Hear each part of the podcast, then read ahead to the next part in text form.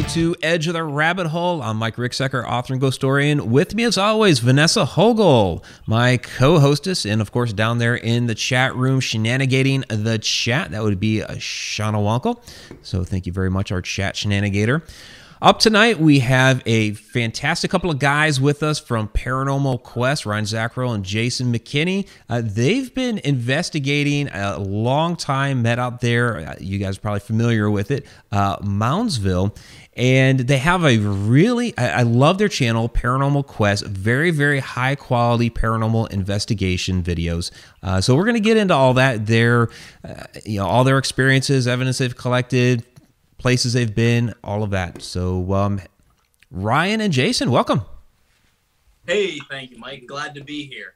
Thanks for having us. Yeah, absolutely happy to have you. Um, I was really enjoying the conversation that you guys were having with Vanessa uh, before we started the show, talking about Mon- about Moundsville because you guys are there you know, all the time. um, yeah. And Vanessa had some really interesting experiences, even though it was a public uh, hunt and she had some things she didn't like uh, about some of the people that were there. Uh, she did have some interesting experiences there at moundsville but you know kind of talk about like the whole genesis of, of paranormal quest where you guys uh, started and you know how it's like i said I, I, really enjoy your videos and the, and the high quality that you guys have. So how did this whole thing come to fruition? Well it's kind of interesting how you say that because moundsville the west virginia penitentiary is really how we all became a group we all met at the West Virginia Penitentiary because at various points in our lives, we have all worked at the West Virginia Penitentiary as tour guides, uh, maintenance staff, you know, paranormal guides, you name it. We've all worked there. And actually, I met Jason in 2009, February of 2009, at the penitentiary. He had actually booked it for his own private group, and I was the guide that night, and I showed them around and investigated with them. And we've been friends ever since here, you know, a decade later uh, and just two years ago asked Jason to join Paranormal Quest as a full time member of the group. But it really started, Paranormal Quest started with myself, Steve Hummel, and David Gear. And we had a passion. After meeting at the penitentiary, we decided that we had a passion for filmmaking as well as investigating the paranormal. And we wanted to use, combine both of those and create a project that we could uh, say had a lot of integrity and that we could kind of inject with our own style and just really enjoy creating. And, you know, we've been doing it since the first time we filmed was September of 2010. So coming up here in September of uh, 2020 will be 10 years of filming Paranormal Quest. And uh, we've been doing it ever since. We've traveled many very historical, very haunted locations. And it, uh, it really has been a really cool journey.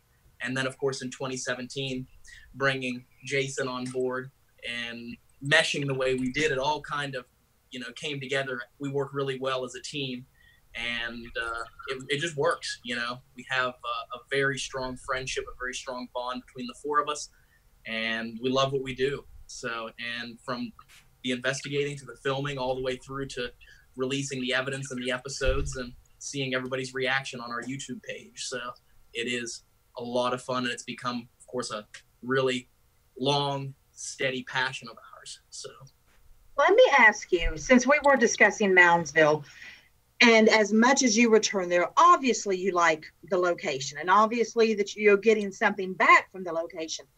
But do you feel like you have made almost friends or comrades of those in that location, especially in the area off of where they would eat? Do you know what I'm talking about? There's that that room on the bottom floor where they have the tables, like where they would eat. Those cells that go back in that particular area. Oh, North Hall, North Hall. Yeah. North Hall. More or less uh, establishing a relationship is what you're saying with with the spirits. Yeah. I would say we kind of have. I mean, we we, we feel. I'd say a lot of times. I know I feel a lot of times like I have. I'm sure you know uh, Dave, Stephen, Ryan. You know, I mean, the, you know, you guys have for sure. I mean, you know, so uh, sometimes it's it's interesting because when, we, when we're when we're there working, maybe say we're we think, well, we'll see if we can get an answer. You know, we'll we'll try and talk to them a little bit. I mean, sometimes we get a response. Of course, you know, never happens on key, but I know sometimes at least we kind of joke back and forth about oh they know it's just us and they you know it almost gets to a point where we think perhaps they're like eh you know it's the guys again and it, it just kind of blows us off you know I mean, it's funny that you say that because it seems like every time before I go into work, which being a paranormal guide at the penitentiary, it's like I spend a lot of time walking through the, the areas by myself, especially before other coworkers get there. So, and I've walked through North Hall by myself many times, and it's almost every single time I go through North Hall, I mm-hmm. will say, I'll, I'll, I'll talk to them. I'll say, hey guys, just to let you know, there's a group coming in. Hey, it's just me. And I'll even ask them, how are you guys doing tonight? You know, there's a group coming in here. They're going to be trying to talk to you. You know, if you can, if you're able to, if you have the energy, please speak up and please talk to them, please communicate. And almost as though a reassurance, not that they need it, but you know, a familiar face, whether they recognize me or not, I don't know. But you know, I feel like if I were in the afterlife and I could have the ability to see a familiar face and respond to it, I would I'd like that reassurance from somebody that I recognize to say, hey, even though you don't know these people, they don't mean you any harm. It's okay to talk to them, you know. And And for uh, those that for those that are butt heads during the investigations, yeah, you can you can mess with them a little bit. There you go. It's Yeah. okay. or Take it and run sometimes with you it. know sometimes sometimes we go through especially if uh, you know there's people that have been there in the past and you know you know that they weren't necessarily the kindest you know they used a lot of provocation or they you know say hey don't be afraid why don't you go in there and you just scare the crap out of them you know so The one the one area we didn't get to go to was where the females were kept. And is is that for a reason? Because I was really drawn there, but there but we were unable unable to go there. Is there a specific reason that they keep that away? um know there may have been um there were ladies uh, for a while inside the main penitentiary they there would have only been a handful up in the warden's home for a while they were trustees now the prison of course i think they only had like around 100 at most up until 1947 but now they were actually kept separate from the men um, in a totally separate building but unfortunately that building, I think it was in the 1968 riot. Mhm. Um, it unfortunately sustained a lot of fire damage by the inmates, and so they had to tear it out by like the mid 70s. So there may have been a little bit of confusion on that um, as to perhaps you that may have been because I know an area that uh, there was a, a certain amount of the population that was segregated, so to speak. Back behind been back over by the wagon gate. back over. Well, that very well, you know, that could have been OMC. yes yeah the OMC was Old Man's Colony, and now that was for inmates uh, 65 years of age and older, typically with health problems. But it gave them a, a safer area to be housed away from the younger population who had more potential of uh, doing harm to them or even taking advantage of them. But now that's that. I bet you that's probably what that was because the OMC it's actually up right by the North Gate. There was two of them, but um, ironically they're both right there, one on either side. Yeah, it just And- seemed to have women congregating in front of it. Yeah So and that's why I that- Uh-huh. sorry, sorry, sorry, back in that back corner is where the women were. Um, Okay. And where and makes where sense. that building was, the the DOC, the Division of Corrections and Rehabilitation for the state of West Virginia, they still use that area for training and for offices and things, and so they don't allow people back there just because that's their area. So Okay, that makes sense. mhm. I just wanted to go where I was drawn and I couldn't. So, We're the same way sometimes. We yeah. hate it. it kills you. yeah. Yes, it does. So I just want to let you guys know that uh, David Gear is in the chat. It says Dave's in the chat due to being a cog for the corporate world. so he's in there. Hey, Dave. Uh, we also have a couple other comments and questions. Uh, one is from both uh, Shauna and uh, Katie Hopkins. Say the same thing that you guys need to come to the Mineral Spr- to Mineral Springs in Alton for the Paracon. So um, I mean, June first. June 1st. We'd love to have you out, of course. Um, and then Judy Wilson asks, what do they want to find out about the paranormal? So um, you, it's Paranormal Quest. So what is the quest? Do you want me to take? it? You want to take? I, I'd say uh, go ahead on Oh, that one. yeah, I'll go ahead on that one. Both give it. it's interesting because when we first started Paranormal Quest, it, at least for me, and uh, I can't speak for the other members, even though I really know what their mission is. I can't. We all have our own individual missions, um, but the the quest really was to understand the paranormal a little bit better, just like everybody else does, and to look at it from a pretty objective standpoint on my end, not so much skepticism as objectivity, and to analyze the evidence and to help create a platform that we could display that evidence to the world that would be as well as informative would be informative as well as entertaining. So that's where that came uh, our whole main mission was to collect the evidence uh, and then present it in a documentary film style format every single time we investigate so it's it and we will put anything out you know no matter whether we catch something or not we're making a documentary out of it Good. Uh, Good.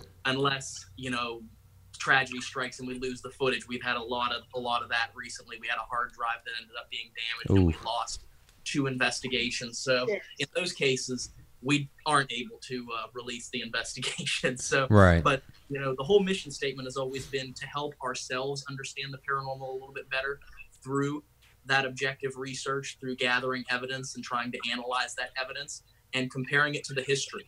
We kind of threw around a few years ago the idea of having a slogan called um, "History Resurrected," you know, because that's really what the paranormal is. It is history that has happened in the in real life to real people, real Yep. people living these real experiences and then having these experiences or having these moments be resurrected beyond life beyond from beyond the grave so to speak for lack of a better word i'll use that cliche um, but that really i think is what it's all about is you know combining the history with the paranormal evidence analyzing it objectively and trying to help ourselves better understand the paranormal field or rather the afterlife or everything that goes along with it and in doing so helping others as well better understand it Yeah, absolutely. watching. Absolutely. I'm right there with you. We have a $2 super chat from Dustin Samario, by the way. So thank you very much, Dustin. Appreciate that. Uh, but yeah, Yeah, I'm, I'm right there with you. Um, you know, because that's that's a lot of what we talk about. You know, here at Haunted Road Media is that you know these people's lives have essentially been lost to time. So resurrecting is a, a great word. You know, we're we're helping them to be remembered today because they've been forgotten over all these years. So that's that's absolutely wonderful how you actually uh, incorporate the history along with it.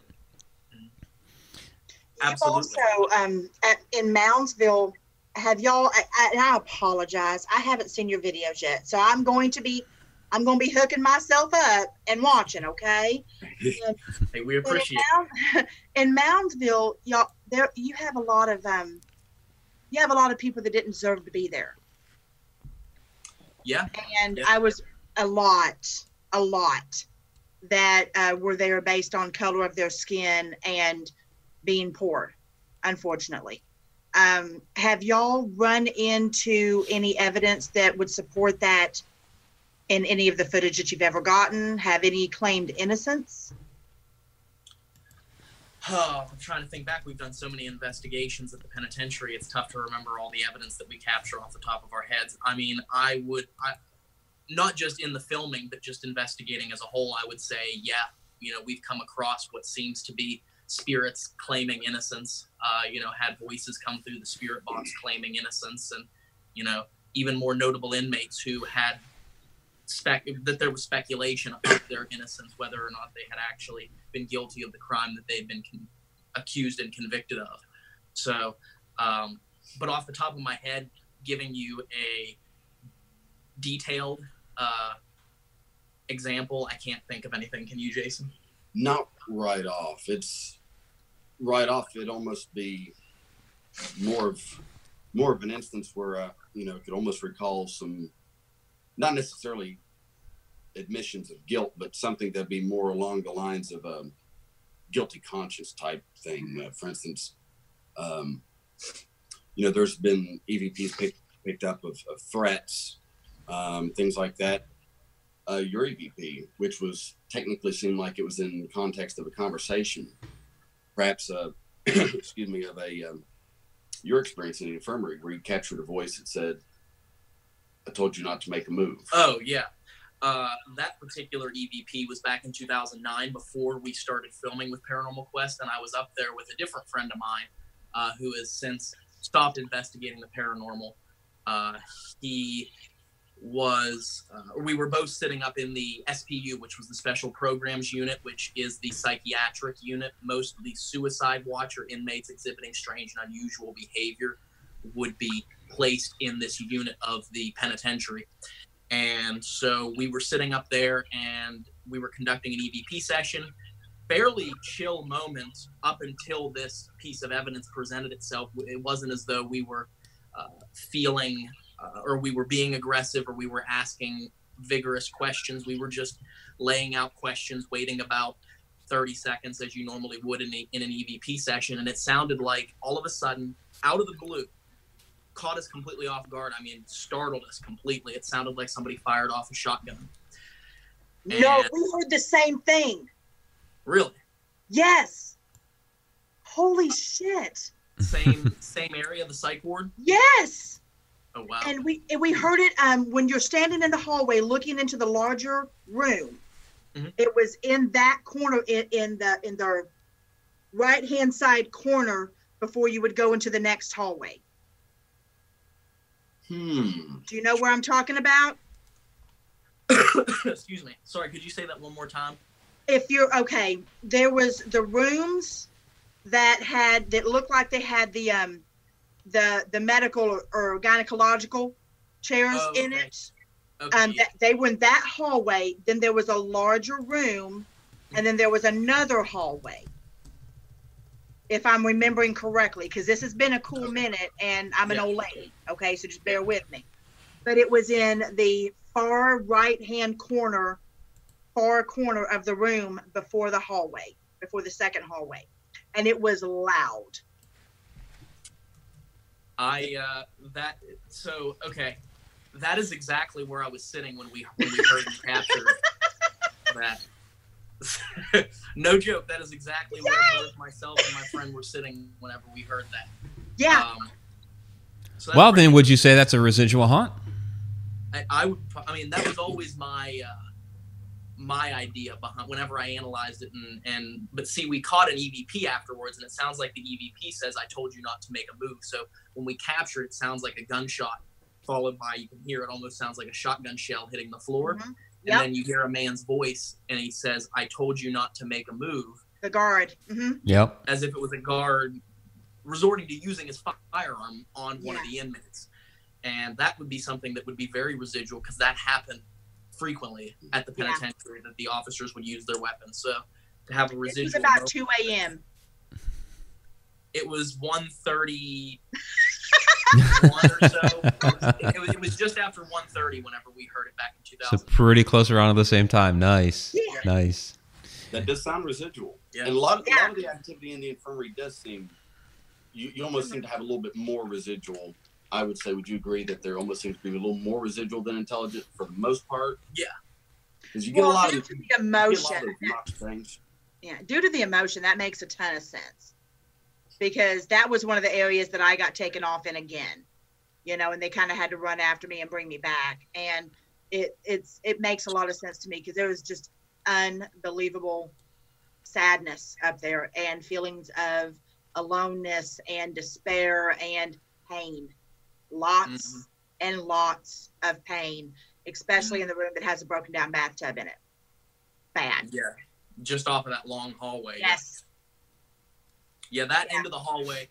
There was uh, a few years back. This was actually during the filming of one of the episodes, which was kind of creepy. We caught a very, I don't know whether it would be sinister or um, we caught it. We caught it and heard and caught a disembodied voice that was referencing rape at, uh, Oh. up there in that same hallway a couple Mhm. of years back. Um, Mhm. now there has been reported cases of um, in the history of the prison, not only inmates being taken up there during the riots to the to that infirmary. Uh, we did some research and actually found reports of when the riots kicked off, they would take inmates that they thought to be deserving of sexual assault, and they took them up there into the infirmary, and that is where they would violate them and rape them. And Oof. so, You're Uh, absolutely correct. Yeah. So and, and so that was kind of interesting having that strange voice that we captured and and heard with and and dave dave gear heard with his ears uh, and we captured it having that validated with that history, which was kind of strange, uh, but also uh, really, really interesting. Uh, so, but yeah, that whole floor up there, that, that I would say that's probably one of the most active places in the penitentiary, a mix of both residual and intelligent hauntings. Uh, and it's probably one of the oldest parts of the prison too, because before it was a hospital, it was the upper tier of the original South Hall cell block. So, which that cell block was completely torn out, and South Hall is actually where they had uh, these the the death row cells. So. Yeah. That whole area, contact visitation, that shadow man hallway, the classrooms, the workshops, the infirmary, all of that used to be a cell block at one point, and that's where the people who were sentenced to die at the hands of the state by execution were kept until their execution date roundabouts before they were moved over to the death house where they were going to be executed. So, It's awful. yeah. It was it was bad. Well, hey, we have a, uh, you know, you're fine. We have a, a couple of super chats down in here from Joe Chandler. She says, in honor of Vanessa finishing her book and Chuck getting his degree. Congratulations, guys. So, yep, book four. Uh, and then there was also a $5 super chat from Katie Palmer. She says, love you all. So I'll have to go back and see if there are some more questions after that. But um, there are a couple before. So one is uh, this is from Shauna, our chat shenanigator. Uh, what is your favorite piece of equipment and least favorite pieces of equipment to use and why? It's, it's a good question. Yeah, I'll let Jason talk a little bit. I feel like I've been bogarting the time a little bit. You're good. Um, that that's that's that's a good question. You know, honestly, um, as far as personally, my you know, I could say a favorite piece of, of equipment, but realistically speaking, I, I would say, I guess if I had to pick a favorite, it would just be what we all have, which is just first.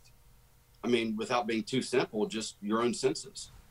First, and Awesome. Foremost, Yep. Sense that, you know, I mean, hey, it's free and and, and you know, but you know, it's just like good. as comical as it is, you know, I mean, it, you know, like I said, I'm not trying to be too blasé, but um, for instance, you know how when you experience something, um, your gut instinct, as soon as it happens, you know, whether it's it's more of an alarming thing, startling, or if you feel threatened or intimidated or, or, or frightened, it seems like maybe that can kind of help send you in the right direction in, in terms of okay, is this something malevolent, something I should be worried about, something that you know uh, if that makes sense. You know, your gut instinct as soon as something happens.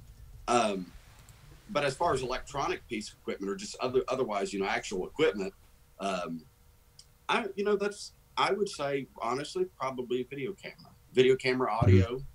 Mhm. Um, least favorite would be um, real quickly. I would say maybe dowsing rods, just because I'm I'm no good with them because I, I shake real bad. right. I can't use them either because they just point right back on me. Nice, nice. around. I- Yeah, they just spin around and choke ever me. happen to lose yourself, you could always find yourself with some dowsing rods. Yeah. There I you mean, go. I should walk around with a name tag that's upside down just so I know who the fuck I am. Um, let's see. And, and Megan Talbert was asking if uh, or where your uh, show was, and so I do have the link to their YouTube channel. Or she was asking if you guys are on YouTube, and I do have the uh, link to the YouTube channel down in the description of this video, so you guys can uh, link there after this is done. So uh, they do have a lot of great stuff. right. What's that? Oh, sorry, never mind. I see you. Are you watching the chat? Yeah, sorry about that. Oh, you're good.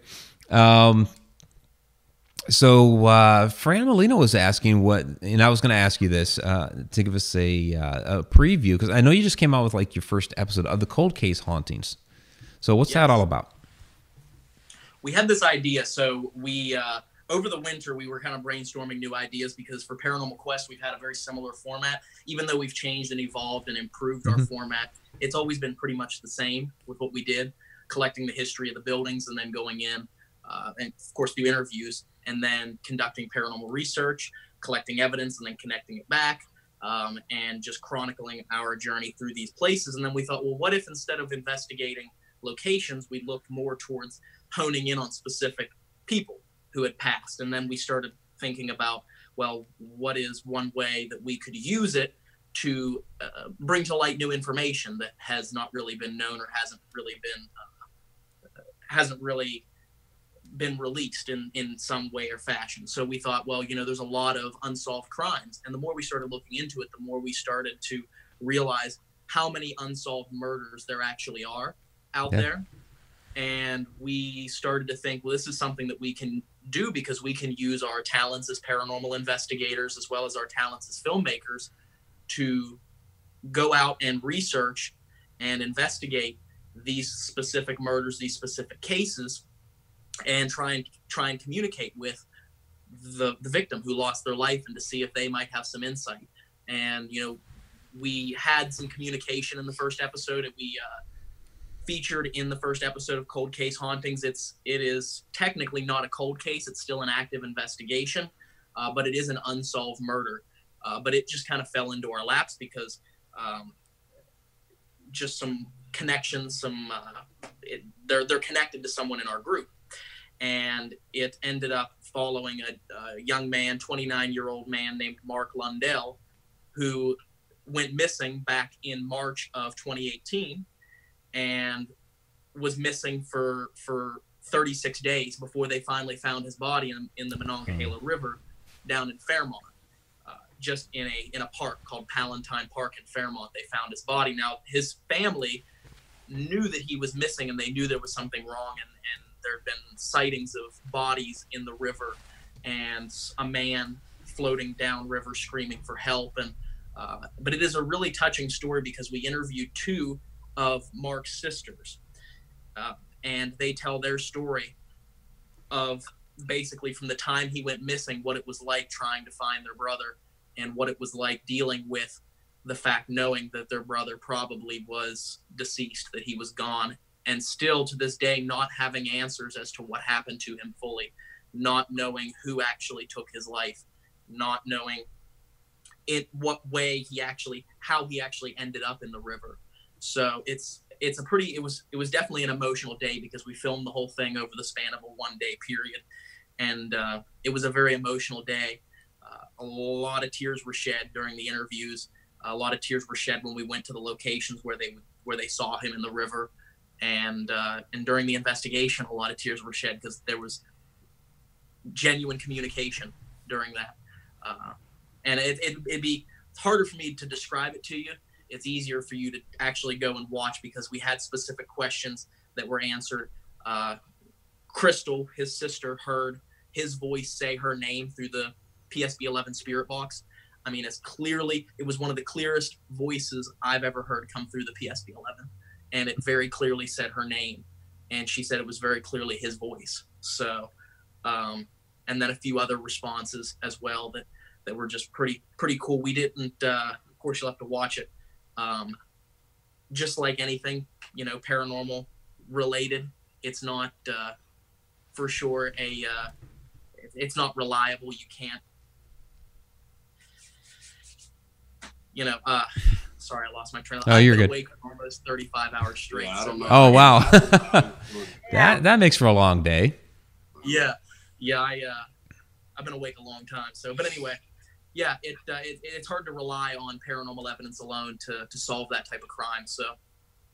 It uh, can open up the lines of communication, and I yeah. actually, actually know of which I speak on this because I flew to New York to investigate the disappearance of Holly Ann Hughes who was supposedly from the the Cropsey case, mm-hmm. who was was supposedly kidnapped and presumed killed by Andre Rand. And so, I mean, I, I know of which you speak. You have to be careful of what you put out there, you because you have to worry about libel, you have to worry about slander, you have mm-hmm. to worry about mm-hmm. all of that. Um, so I get it. I completely understand. We we disclosed everything we could without giving names of whom we spoke with, and yes. our whole purpose was not to exonerate who we believe didn't do it, that they pinned it on, but to open up the lines of communication with the community in hopes of actually uncovering who was responsible for not only her disappearance, but many other children, young adults, and adults. So I get where you're coming from. That having been said, were you given any information through EVP or anything else that might lead you to believe you've got a lead on who was involved? Um, I wouldn't. I, I wouldn't say it was through EVP, uh, particularly because we we couldn't again, like you said, because of libel, we couldn't feature in the interview segments who who the who Crystal, their sister, suspected had done it because she had a whole list in her head of the people that she suspected were involved and did it, and Those there two. was there was some I would say validation when she asked those questions for certain names, but again, you know, you can't release a video No, you can't. But the there's internet. two. Right. There's So- two. but it uh yeah it was definitely very eye-opening for her and you can see the moment that her eye her eyes are opened but we have to of course censor the names we cut out parts of it you know to make sure but you know the whole story is there you know you can tell that there is a there is closure in the It's end very for her. commendable that y'all are doing that. So, uh, well, thank you. Yeah, we we we feel like it's a way that we can use our talents and our skills, and and what we love to do to help other people who could use it. You know, who who need that help, who need that closure. So, Absolutely. Absolutely. So, I mean, I there's so many things that uh, I, I could say about that because I've done a, few different. Uh, oh, probably about 15 of them, I guess here videos on like the the Steven Avery case and something and, and, and things like that. So, um, you know, getting into those you know true crime cases and you know revealing perhaps something a, a little bit new. Um, yeah, I mean, like Vanessa said, it's very commendable that you're you know giving back in such a way. Um, and it is kind of risky, especially for something so new. Um, you know, so is there? Is, I guess without getting into too many details, is there something that they're actually pursuing with that, or it, it, you said that there was closure, so are they just done with it? uh, it, it was it was more personal closure for her. Okay. Uh, I don't know as far as uh, The authorities. the, the the authorities go. I don't know that anything that that there was any revelation that could lead them in the right direction. Um, but it certainly helped her, you know, um, because like they had stated in the interviews, it's a very tricky case, and they and they understand that just like everybody else. A lot of the people that are involved in this, a lot of the people that are being interviewed or that are suspected of being involved, are unreliable sources because of heavy drug use. Um, and there's not much that they can rely on as far as factual testimony from some of these individuals. So it is a very tricky case. Um, but, you know, Well, like you said, it's still very recent too. yes. Yeah. Yeah, it is very recent. Who knows? Unfortunately, due to the water element, any substantial evidence would have would have disappeared. Unfortunately. Right. So Yeah, he was in there 36 days, you know. exactly. Oh. So yeah, anything that would have been tangible that could have been used in a court of law would have been long gone. Right. So, yep. And uh, but the biggest thing, the the biggest victory with that, I would say, is for his sisters, for them to feel like they got closure, for them to at least know that their brother is there with them, uh, that he is just right there with them all the time whenever they want to talk to him, you know, because all it took was for us to sit down at a table, not even, we, we were in a hotel at a table. We brought some items that were relevant to him and, and his connection to his sisters, and we just said, Mark, are you here? And after about an hour or so, he started, about 45 minutes or so after, he started to come through, you know, so I think it was very, uh, it, it brought emotional closure for them to, to know at least that, that, that he's there and that he is looking out for them and that he's talking to them, you know, so. That that is if I was there, I'd give y'all a big old hug because that's just that's what this should be. That's Right. what it Yep. should be. Absolutely. Hey, we have a uh, $5 super chat from Chipper Terry. So thank you very much, Chipper Terry. Absolutely appreciate that. Thank you. Um, so, al- along that same vein with um, with helping people, and I know you're very heavily involved, uh, West Virginia State uh, Penitentiary. Um, and we've seen some of these historic places, and I, and I know that particular facility had some issues um, not too long ago. Um, with historic places having problems with uh, funding, staying open, uh, things like that. Like uh, you guys came out to St. Joseph's Hospital. Um, What was that last year?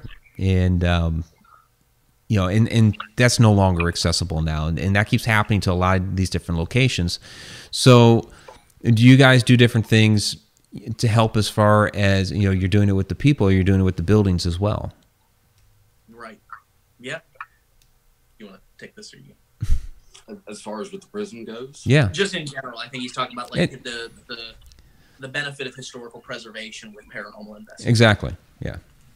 Oh, absolutely. Yes. Um, well, it's just like how Ryan was saying earlier. I mean, um, you know, when when uh, him and David Steve founded PQ years ago, I mean, it was about the history. You know, first, I mean, it's like I've always said.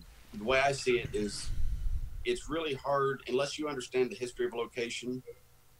It's hard to attempt to understand the haunting. You know, how how can you understand the the mystery of something without knowing the history? I mean, another little blase uh, but you know, Aside from being a medium, Vanessa. but no, absolutely. I mean, it's it's incredibly important, you know, because if you can't, you know, preserve the history and the, and the location, um, then, I mean, then the haunting that that part that aspect of the history is is essentially gone. I mean, you know, virtually, and it's just like even uh, during um, our there our time there at the St. Joseph's Hospital and how you were telling us about the. Uh, you and Greg about the, the the original part of the, the hospital, I believe it was, that was torn down. Right. Yeah. The original Um, building's gone. right you know and how that's you know not that not only does it just upset you know people like all of us but you know upsets the, the spirits you know and that's Yeah. understandable like you had said you know and it comes back to building awareness you know and that's one thing that we like to do with paranormal quest and i feel like uh, not that you know we believe that we create a lot of awareness of haunted locations through but i mean they they do they do the same thing with paranormal television you know? You look at all the places these old buildings that you know started and had a little bit of an inkling of an idea that they were going to start doing paranormal investigations and you know one of the major networks came in with a major television show you know?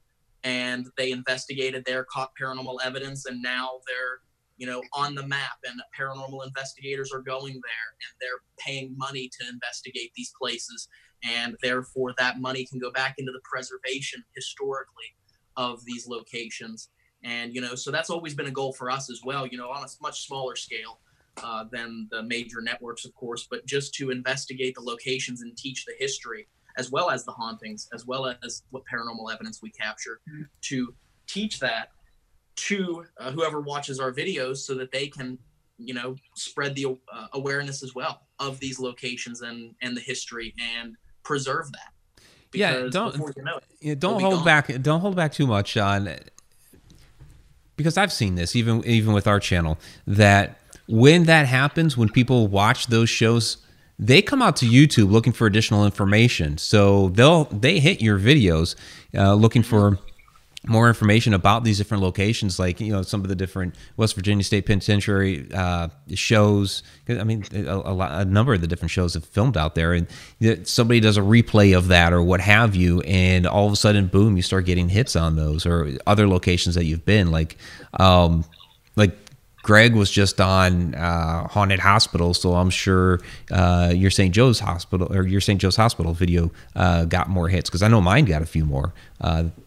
Around right then. So, um, so yeah, I, I, you're you're you're right about that because we uh we released our Bellaire House episode right around the same time as Paranormal Lockdown with Nick Groff there you go. uh, and Trina Weidman came out, and it's like we have we have that that video that episode blew up, you know, and, and it was because it had just been released on that platform on uh, I believe it was on TLC at the time, but uh, you know it had been released on that platform and so many people watched it. And then they like you said go and investigate on youtube start looking for further information. And so they uh, they ended up hitting our video and you know so you're right about that. Yeah yeah, yeah so don't don't downplay it too much. It's a yeah. real thing. Right.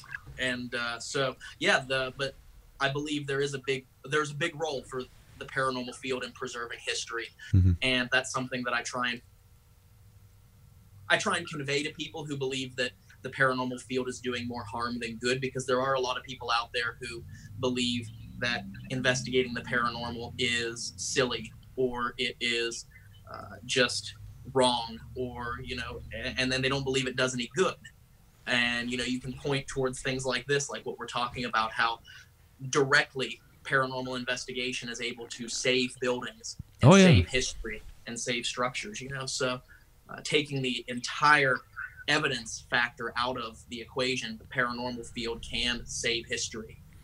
oh yeah, because really it, it, it, it builds interest in that location, and I, I've seen other historic locations that struggle and struggle and struggle, yet they're closed minded to the paranormal, and it's like be a little more open minded. You'll get some people in there, you know, charge them whatever to you know investigate in there, and you will save your building. It's like the, hey, Mike, like the Blue Belle in Guthrie.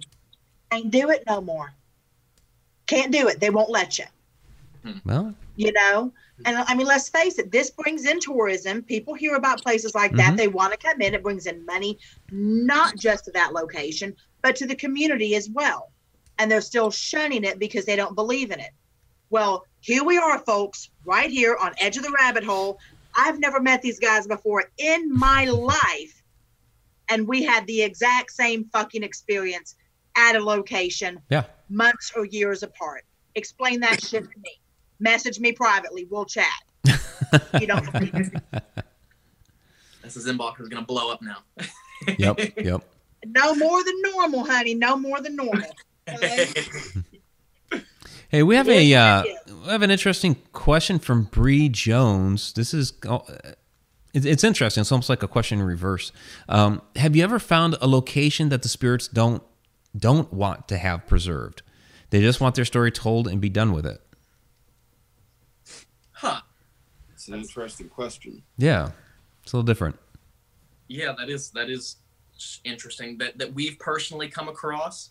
Um, I would say probably uh, uh, there are we've come in contact over the years with entities inside the penitentiary that that do not want to be there, that do not want to see that building saved because you know you look at those types of locations the ones that were used almost for a confining life circumstance when these individuals were alive. And then after death they feel that same confinement i'm sure you know? So uh, the destruction of, of that building specifically for that particular spirit not saying all but some that particular one might bring might be cathartic might bring some form of release. But um, you know we've had certain uh, feeling or certain people messages conveyed that I, I can't remember what location that was. I specifically remember a REM pod session where we said, "Do you want this to be this house to be torn down?" and it went off. But anyway, um, yeah, I feel like that is a real thing. You know, especially if they have bad memories of their life in that location. So, and Moundsville is a perfect example of that. And for those who have never been in the Wagon Gate, which is the area that they that they hung people, um, I remember the guide telling us of a particular situation where they went up the stairs to hang the fella. The rope broke. He hit the ground. They picked him up, took him back up the stairs, and restrung him up and hung him again until it worked. Y'all, that's a bad fucking memory. I don't care who you are and on what day. That's a bad memory. Okay? this is not good. This is not good for people. So when you're talking about those type of instances that happen in a location, I can completely understand how every single person that ever spent time in Moundsville prison would want it torn down. We don't though. That's right. Yeah, because and you have the the history of uh, you have the paranormal with that goes along with it, but you know Moundsville, the building does a lot of good for educational purposes. You know, to teach mm-hmm. people how corrections has evolved over the years. You know, people go on hit. You know, we have about thirty thousand people a year go through historical tours, of the West Virginia Penitentiary to learn about what it was like to live there.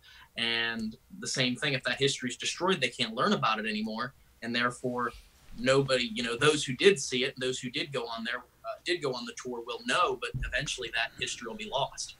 And so, yeah, that that is very important. But yeah, anyway, that was kind of a, a tangent I went on there. No, and we have to throw out there, have to throw out there if you go to West Virginia State Penitentiary to, as you said, you know, learn about how corrections has evolved. Not too far away, it's on your shirt. You can check out how other things have evolved That's right. at the Archive of the Afterlife. Yes, Steve couldn't be here this evening. Yeah. Um, but I wore this shirt to uh, make sure that I remembered, or make sure that at least Mike reminded me. Thanks, Mike. Uh, to to pitch Steve's Paranormal Museum while you're in town looking at the West Virginia Penitentiary touring. Make sure you check out the Archive of the Afterlife. It is a paranormal and oddities museum in Moundsville inside the old Sanford Elementary School, and he has many, many objects that are believed to be cursed, hold some form of energy, or are believed to be haunted, and if anything, very historic. Uh, he one of his Yeah. more recent ones he got was a cooling. It was a wicker cooling casket that he has on display now. That was from around the 1860s. They used to use these cooling caskets whenever a loved one would die while they were waiting because transportation wasn't as fast back then. They had to wait for a doctor to get there to pronounce them dead. So they had to basically keep them on ice, which is where that term "keep them on ice" comes from. Um, and you know they had to literally keep the body cool so that the decomposition didn't begin before the doctor could pronounce them dead. But it allowed air to circulate into it because it's made of wicker and it cooled the body down. And then once they were pronounced dead, they'd go to a real casket. So it was reused. And families would reuse these wicker cooling caskets multiple times throughout their family's history. And he has one of them on display at the museum, as well as the cap to the electric chair that went with Old Sparky at the penitentiary. He has that there as well, believed to be used in the execution of nine individuals in the 1950s. Uh, and many, many artifacts and items that have been picked up by other groups on paranormal investigations where they picked up energy or evidence off of it and then they sent it to Steve. So that's always an option as well. If you have an item that you've come across in your years of investigating the paranormal, you don't want it anymore, it carries some energy, dark energy, you don't like it. Steve is more than willing to take it at the archive and give it a, a home where people can still see it. Um, and he's been doing this since 2011, I want to say. 2011, 2012 is when he opened up the archive of the afterlife. So he's been doing it for about eight years, eight eight years or so now. And uh, yeah, it's a it's a very worthwhile trip, and it's very inexpensive. So uh, tickets to get into the archive are not are not very expensive. So he likes to make it accessible to everybody, so anybody can get in to see it.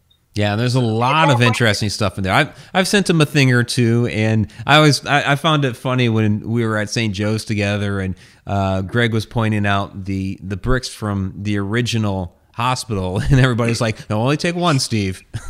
Yeah. now, Steve, you can only take one, save some for everybody else, but he does Right. he collects the bricks. He does, It's yeah. Cloud Nine. Stone from the uh, from the uh, mausoleum thing, looky thingy that sits on top of the Hellfire Caves in England. Oh, But it- Oh wow. Yeah, but it would it wouldn't be big enough. But I'll bring something back from Ireland. No, Well, on top of that too, with the with the archive, uh, like Ryan said, where it's located in the old Sanford Center, uh, old school, it's it's haunted as well. So you get you get a you get a one stop shop. You get the, Yeah. the haunted museum, and you you're in a haunted location uh, while you're visiting. Yeah, it was featured on My Ghost Story. Um, so the show My Ghost Story, the Sanford Center was. So um, yeah, it's it it has activity as well. And so it's the perfect place for Steve to put his museum, and, and that's where he has it right now. And Steve's the one that operates the overnight investigations out of the Sanford, the former Sanford school there now. So it has a lot of history as well. So if you get the chance, book an investigation at the penitentiary. The following night, you can book an investigation of the Archive of the Afterlife and uh, Sanford School. So it's right there, all in the same city. So Moundsville, your one-stop shop for paranormal investigation. There you go. There you go. Awesome. Um, Right. we have a uh, question here from Shauna. What are your thoughts on child spirits? Do you think there's some type of para nanny for orphans? That's actually a really good question. It's a good question. It's, it's funny, but it's it's funny the way it's worded, but it's uh, it's a good question. I think It- that does, Shauna. it's there's actually and, and i don't know if someone wants to go before me but i have a really relevant piece of evidence that it relates directly to that question right there so i mean if if, if somebody wants to go before me and talking about this that's fine because i don't want to like i said bogart the time here No. Okay, so I just I just feel bad when I talk too much. Um, so we we investigated back in 2012 2013 a house in Moundsville. It was a private residence uh, in Moundsville, and they had reported that they had had a slew of paranormal occurrences. That the family was being haunted by a dark shadow figure, as well as the spirit of a young child. Um, and we had been in. Uh, doing a lot of interviews with the family, and they all felt pretty intimidated by the dark entity, which we didn't actually pick up on while we were there, but we did pick up on a very relevant uh, Class A EVP from what we believe to be the same child they were experiencing. They called the child Sally whenever the, the, the children of the family would communicate or be talking to this entity, which they would just be talking to nothing, and the parents would walk up and the kids would say, I'm talking to Sally. And well, what we did is this was how we actually created our what we call our abandonment tactic because we had too many people in the house. It was a contamination nightmare. Uh, too many people had showed up on the investigation, and we just said, you know what, set up cameras, equipment, and let's all leave because we didn't want to be rude and say, you know, you all need to leave and let us stay. We just said, let's everybody leave. We set up everything, and about a minute after we walked out of that house and shut the door and locked it behind us, there was a very clear, crystal clear I don't know whether it's an EVP or an AVP because nobody was there to actually experience it, but I will say it has vocal tone and it even has echo inside the house. It sounds like a little girl says, "Tell them what," and then you hear a older woman respond to her, and it sounds like she says, very clear, same thing, vocal tone, echo. She says, "We don't do that." Oh Almost wow! like she's coaching the young child spirit not Wow. to talk to us which was very it's very strange that that question came up because as soon as you read that mike i thought that sounded exactly like that evp that we caught in Yeah. at that private residence you know which that episode is called a family haunted it's one of our older episodes so um, i apologize for the quality of the production but you can find that No apologies. We understand from older stuff. I mean, it makes it makes Yeah. perfect sense. And let's take two seconds here to explain why. In in so many of these homes, you have people watching shows that are always talking about how we're gonna get them out of here. We're gonna make them go away. You know, we can exercise these spirits. Everybody running in all Billy badass. what if they don't want to leave? Right. What if it's their home? What if they think that because they, if they communicate, that that gives us some type of, of power over them to where we can force them out? That makes perfect sense to me. It should be like, you know, I mean, in, in, in my tone, I'd be like, dude, don't fucking say a word. They're going to Yep. make it go, you know? She was, mm-hmm. of course, more mommy like. yeah Good on her. Yeah, and and and that was exactly why we were there too. We were actually sent to this private residence by Chris Deadman because the family had contacted him and he said, "I'll come down and I'll do a blessing and get rid of the activity, get rid of the spirits if you capture something malevolent." And so it makes sense that you know the the older mother-like figure and as they had mentioned in the comments, the nanny-like figure would be coaching the young child not to respond. Because you know that was that was literally the goal for what was going on there. If we captured something malevolent like the family was experiencing you know they were going to come in and do a blessing of the house and rid the house of that whatever energy or spirits were there. So it makes sense. What you just said makes perfect sense. Thank you. I thought so too. Yeah, I've had people ask before, you know, do you think that the spirits are able to see each other and interact with each other? And I've caught EVPs before that have said, you know, we shouldn't talk.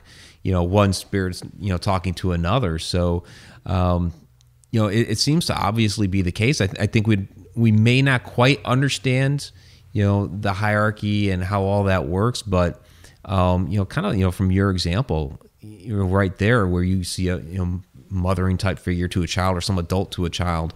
Uh, so that does apparently exist. uh, in that realm. Yeah. And it's interesting too because uh, we actually captured something similar to that at St. Joseph's. Mhm. I believe it was on the second floor, maybe third floor, and it was during. Speaking of abandonment, but it almost sounds like two voices going back and forth, uh, EVP. And so, yeah, that's interesting. But I just thought of that. Yeah, and, and, and it makes you wonder is like, is that something that is possible all the time? Can they communicate with each other all the time, or part of the time? Uh, and who can communicate with who? And, you know, why is it if they can hear each other all the time, we can only hear them part of the time? And, you know, it's just a very, it, it raises more questions than answers, which the paranormal field generally does. Right. You know, can't, can't see them all the time. I've, I've been in situations where I know that two spirits are communicating with each but I've also been in locations where the history of it is so layered that this layer might be aware of each other, but they're not aware of this layer, and this layer isn't aware of this layer. You know what I mean? So it just Like depends on. Yeah, it's it's it snatches in time, layers in time, and you know, I it to me I find I find it baffling and fascinating, and I just want to know more. You Mhm. know, so just that gal. Dive in head first. Damn straight. So we're getting down towards the end. I've been holding on to this question uh, till toward the end because it's more of a fun question. Uh, this is from Leslie Fear. Oh, my girl. Yeah, yeah. Uh, she asks, "Does your team bring snacks while investigating?" And I guess what would those snacks be? Do we bring snacks? We do bring snacks. We, uh, I mean, it really depends on the investigation and how busy we were with filming that day. But most of the time, what we we will do is we will go out to dinner during the abandonment session, and we will pig out on enormous amounts of food. We stock up for the night. That's right. It's like you know we we don't want to bring any food, especially because you know it's all food that needs to be hot and fresh, and you know we don't want to bring any of that back and eat it later. So you know it's, it's all about quantity, uh, the Yeah. quantity of food that we put back, and uh, But be careful because after that third bean burrito, that's a stomach you're hearing later on, not a demon. Yeah, true story. True story. Do y'all use psychics at all? we have in the past. Um, we just in general with with our investigations, we haven't had anybody that we know who is psychic who has been willing to come along with us. You know, it's one of those things. Of course, I'm sure if we looked hard enough, and uh, uh, but we do have people that are sensitive. You know, we have uh, David's mother who Mhm. took the Shadow Man photograph, Polly Gear. She doesn't investigate anymore. She doesn't like to communicate um, simply because she's not comfortable anymore with communicating with the spirit realm. But she is very in tune and very sensitive to a lot of things. Uh, I don't. If you even asked her, I th- don't think she would say that she is psychic, so to speak. Um, but she is very in tune, and she definitely has enhanced our investigations with the ones that she's been on uh, with her sensitivity. So, um, Well, if you bring any, take food to the investigations because we need it. Okay. snacks. So whenever you have a psychic on site, have granola bars. Get some chocolate for the gal or the guy. Believe right. A little beef jerky never hurt nobody. Okay. Pizza. Uh, we we Yeah, There I can go. put back a whole pizza after an investigation. I mean, I'll just shovel it in. I don't Dir- even care. but directly after investigation, I got to go for the dark chocolate. It helps with that pineal gland. really, I It does. tried that yet. Dark chocolate. Dark chocolate helps. Yep. I need to. do Professor that. Lupin from Harry Potter was not kidding. Chocolate helps. So, Okay, I'll do that. I'll do that. so I saw the comment down in the chat. You guys want to um, talk a little bit about your uh, your event coming up here, your Paracon on July 20th. I saw that my buddy Rick Hayes is going to be there. So, um, since I'm probably not going to be able to make it, I'm disappointed. I'm going to miss Rick. Yeah, yeah, we're lucky enough to have Rick uh, agree to come in and speak. Andy's going to be doing his own gallery reading towards the end of the event, which you can buy tickets on his website for if you want to actually be a part of a gallery reading with Rick Hayes. I mean, he was for many years in a row. He's been actually voted as one of the top psychics in in a in America or in the world, or but I mean, he's very world renowned, uh, and he is very good at what he does. Uh, we we're going to have uh, Rick Hayes there. We're going to have other speakers. Um, there's a tour company in Marietta, Ohio, that's going to come up and talk about some of their locations and experiences. Hidden Marietta Tour Company is going to be there. Um, we're going to have uh, Adam Bonnet, who is, of course, uh, he has Glider, uh, and he goes and investigates, and he's a uh, a great, great asset to the to the Paracon and, and any Paracon that he speaks at, um, advocating for those with disabilities and and you know pursuing their goals and, and living their dreams, and you know so he's going to be a good one to to be, to, to listen to and to not miss. And then of course we have the Tennessee, uh, two of the Tennessee Wraith Chasers, which you might recognize from the uh, Destination America's Ghost Asylum and Haunted Towns, and then the Travel Channel Haunted Towns and Haunted Live, and and who knows what in the world those guys are working on now. I know I see them all over social media talking about they're flying here, flying there, filming this, filming that. So who knows what's next for them? But uh, Doogie, uh, Stephen McDougal, and uh, Mike, Mike Gonzalez, are going to be there representing the Tennessee Wraith Chasers, and they're going to speak as well. Um, so, and of course, we're going to have vendors. Uh, we're going to have a investigation, of course, uh, if you buy the VIP package, you get the investigation after the convention is over. And of course, Mike and Doogie are going to be there for that. I'm hoping Rick Hayes sticks around to, to be a part of that. Um, you know, so there, it's, it's going to be a lot of fun. We're going to do ghost tours throughout the prison in the afternoon. And uh, yeah, it's, it's going to be a great event. And if you are in the area or you have the means to travel, you can get tickets on wvpentours.com, or we will also at the time be selling the normal tickets at the gate. Now, VIP tickets, those are about half sold out already. Um, and the event is still months away. It's July 20th, so they're already half sold out. So if you want to attend the investigation, I recommend going on that website, wvpentours.com, and, and buying those VIP tickets ASAP. Um, yeah, but, and, and yeah. I don't want to speak for him, but knowing Rick, because we, we've done a, uh, a few events together. He usually sticks around for a little while for the investigation, so good. I would good. expect it. So he's he's usually really good about that. So yeah, I have not actually gotten to experience what Rick picks up whenever he's in there. He says he's been there before, but I wasn't there when he was there okay. in the past. So I'm I'm interested to see when he actually goes into the penitentiary what he picks up on, being that he you know is so in tune with the spirit world, and uh, of course it's going to be a very interesting night of investigating, as well as a very fun day. You know, um, we're gonna have we have lots of vendors. We made sure we're gonna have uh, we're gonna have food. We have uh, I believe we have a food truck already booked. Um, you know, so there's a lot of food. Uh, we're gonna have there's gonna be popcorn, refreshments. It's gonna be you know we're gonna have pretty much everything you would need right there, and uh, it's gonna be sponsored by a local restaurant called Huddle House. So uh, yeah, it's gonna be a fun time.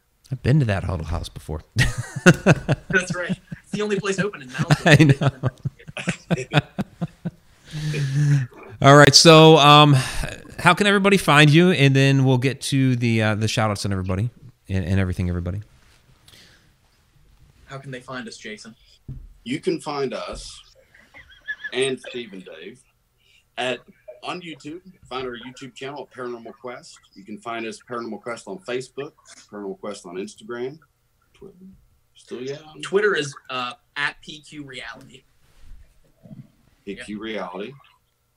And uh, yeah, we're on all, almost all the social media platforms. Um, we used to have a pay, uh, Patreon page, but I don't know whether we do or, do or not anymore. to be honest, we uh, we didn't really have very many people that uh, went over and decided to become patrons, so we kind of fell off the face of the earth with that. But if you happen to find our Patreon page, we may restart that. there you go. There you go. So, and I did put the link to their YouTube channel down in the description so you can easily uh, find that one there. And then if you go to the Facebook event, both the YouTube channel and their Facebook page are, are in the Facebook event. So there's ways to yeah. find them for sure. All right, so let's go ahead and if you guys uh, don't mind, we're going to quickly get to uh, some shout outs here. First of all, uh, Super Chat Superstars, Dustin Samario, Joe Chandler, Katie Palmer, and Chipper Terry. Thank you all very much for being Super Chat Superstars this evening. And then uh, we'll get to some shout outs here. Really appreciate everybody down in the chat tonight. There are several of you, absolutely fantastic. So uh, I want to thank uh, Shauna for shenanigating the chat this evening. So we have uh, Andrew Cox in the house, Bree Jones, Beat Three Airspace. Thank you very much. Which reminds me, uh, deep down the rabbit hole. You were talking about Patreon patrons. We have deep down the rabbit hole Patreon patrons. Uh, Tom McNicholas, Beat Three Airspace. BD Flint, Zippy Davis, uh, Joe Chandler, Dustin Samario, Andrew Cox, Pamela Queen, and um, David Yaisil. I think I said his name correctly. Shauna will probably correct me later on. uh, we'll see. We have Brandy Starleaper in the house. Burgo King, thank you very much for joining us tonight. Carmen Explorers, thanks for joining us. Uh, Kathy Ciliento, thank you as always. Chipper Terry, thank you. Uh, Creatrix Corvus Arts, that's Mickey Dole. Thank you once again. Donna Gorton, of course, uh, thank you very much for being with us tonight. There's Dustin Samario and EQEQ. Thank you once again. Greg Rinkin, thank you as well. Judy Wilson and Katie Palmer, thank you. Uh, there's Kelly McCarville. She's in the house, going to be at, I am going to be at uh, Kelly McCarville's event this coming weekend. Uh, Psychic Paranormal Expo in Dubuque, Iowa. So check that out, uh, you guys. Um, and then there is Leslie Fear. Thank you for joining us tonight. Uh, Lily Toomey, thank you as always. And of course, there's Paranormal Quest down there. uh, Tom McNicholas and Tanya Sargisian. And I hope I say your name correctly. If I butcher anybody's name, I do apologize. Uh, there's Diane Hilbert, Hunter Media's Fairy Queen. Katie Hopkins was in the house as well. And uh, let's see, Rick Gabbert and Robert Hanna. And uh, William Bennett as well. Yeah, see that participants list is not all inclusive because there's a lot more people here. Discord threads. Thank you very much. April M. Winigwans. Thank you as well. Nichelle Thompson. Thank you as always. There's the Haglin. And I think that is going to about do it. If we forgot anybody, again, apologize. There's a lot of you in the house tonight. And so um, it's hard to get everybody, but we try. All right. Uh, and there's JoJo. All right. Ryan and Jason. I know. After saying all those names, I'm like, man, whew, whew. He's gonna pass. Catch my breath. I am. Why right. you do that? You gotta remember to breathe. Man. get some oxygen. I know. Whew, whew, whew. All right. Dramatic pause. Let me get some coffee here. Now I'm good. All right. Ryan and Jason, Paranormal Quest. Thank you guys so much for coming out tonight. Really do appreciate it. We'll have to have you guys back on again here uh, really soon. So, Absolutely, we would love to. Thanks Okay. again. you guys have a great night. Everybody else, stay tuned for Inside the Upside Down. We're going to be talking about paranormal television shows. Hot topic. All right. Coming up next. Till then.